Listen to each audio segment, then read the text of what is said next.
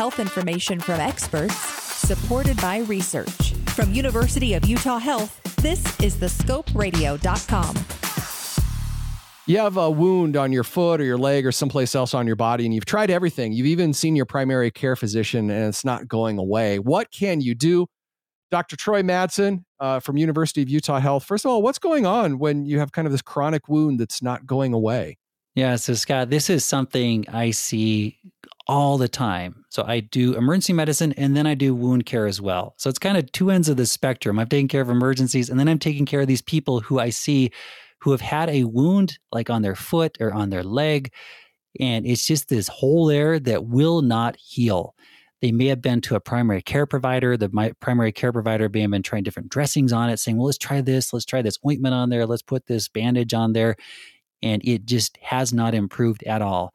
I've seen people who have gone through this process for over a year, and it is wow. frustrating for them yeah. because the wound limits what they can do. They can't go swimming because they're told you got to keep it dry, or they're told you got to keep it elevated. So they've been going around on like a knee scooter trying to keep it up, things like that. And they are incredibly frustrated. So what can often happen with these wounds once they get to a certain point? So let's say, you know, you get a wound on your foot or your leg, uh, and you may have an underlying issue, say diabetes or peripheral vascular disease, or something that affects your ability to heal that wound and the wound just stalls. It just sits there and it sort of just gets in this comfort zone where it says, well, we're doing all right. We're not going to, you know, we're not going to close up. We're just going to stay this way. And unless something else happens, it's just not going to heal. You get bacteria that sit in that wound. Sometimes infections can affect it. And so you really need to get to a point where you can see someone and get some additional help to try and get that wound healed. And what do these wounds kind of look like? Describe what that what what somebody, you know, what they're seeing.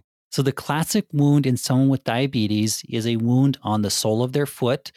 It's often overlying the joint, right where the toe meets the foot, or maybe it's on the toe itself and it just looks like a hole there. And maybe it's got like kind of a dusky appearance to it, kind of a gray appearance in the base of it, maybe some drainage, kind of some clear or yellowish drainage out of it. People who have vascular disease often have wounds on their lower leg. So down below the, the knee, often like from the mid calf down through the ankle. These wounds are very painful, they're very sensitive. Uh, again, they kind of have that appearance like the base of the wound. Like if you take your bandage off, you look at it, the wound just kind of looks gray in the base. It's not like a healthy pink tissue. Uh, and again, most often they just have not seen any change. Like they, people have taken pictures of their wound to look for progress over months, and you look at the picture from a month ago or two months ago and now, and it's not any better or it's even worse. Uh, so they're just not healthy looking tissue. They're gray, they're kind of this dusky appearance, some drainage maybe with it. Maybe they have a bad smell to it as well. Yeah. You know, and it's just are they are they kind of scabbed over? I mean, or is that a completely different thing? Uh, sometimes they are, and sometimes these legs on the lower leg, they may just have a scab that's sitting there, and the scab just never seems to fall off, and the wound never oh. seems to heal beneath it. So that's definitely the case as well. All right. So then, what are some things that you can do to help kind of get things going again if that wound's not healing? Well, certainly if you're in that situation and you haven't seen a doctor yet, go see your primary care provider. And sometimes just, you know, trying some different bandages, getting some ointment on there, something to maybe moisten that wound a little bit better is going to help it to heal or at least kickstart that healing process. But again, a lot of these patients I see, the large majority have been seeing a primary care doctor and have been trying these things and aren't seeing any progress. So there are clinics throughout the Salt Lake Valley or you know wherever you live that are dedicated to wound care and this is what these clinics specialize in.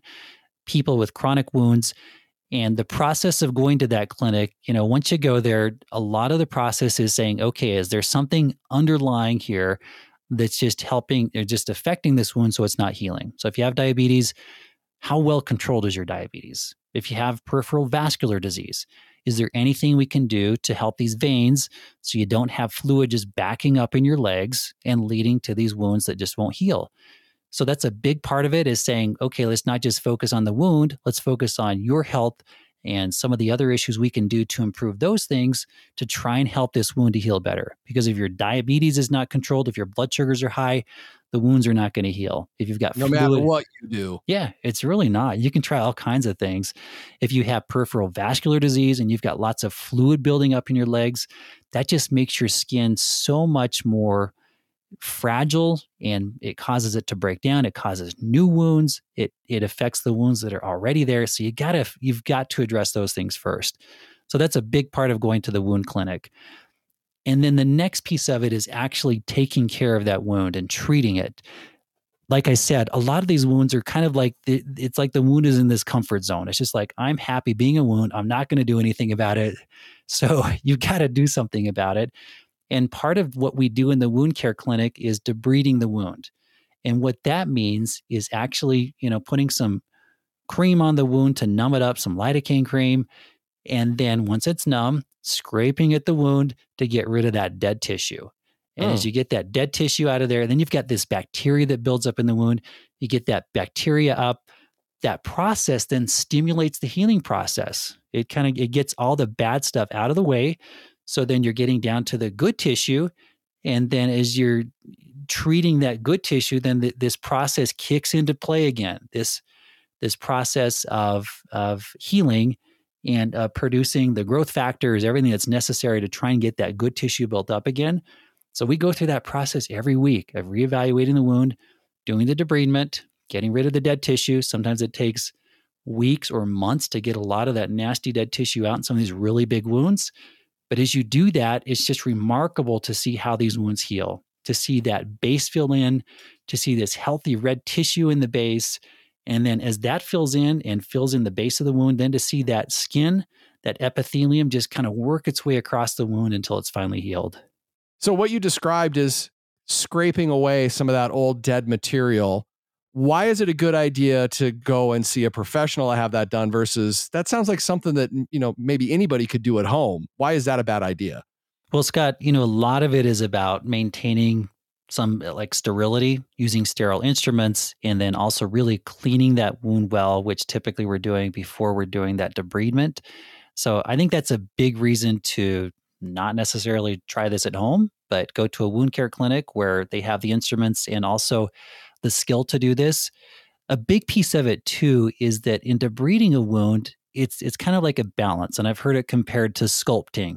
You can always take things away, but you can't put them back. So as you're debriding the wound, you're trying to get rid of that dead tissue, but you got to be careful because you don't want to take away the good tissue. So unfortunately, if you are trying to cut into your own tissue at home, there's a potential that you could really slice things up there cause a lot of bleeding and really make things a whole lot worse. So it's a tough balance. It's it's a skill you develop over time in terms of doing these debridements. It's something I love doing, really cleaning these wounds up well. And uh, you're really best to have a professional doing that.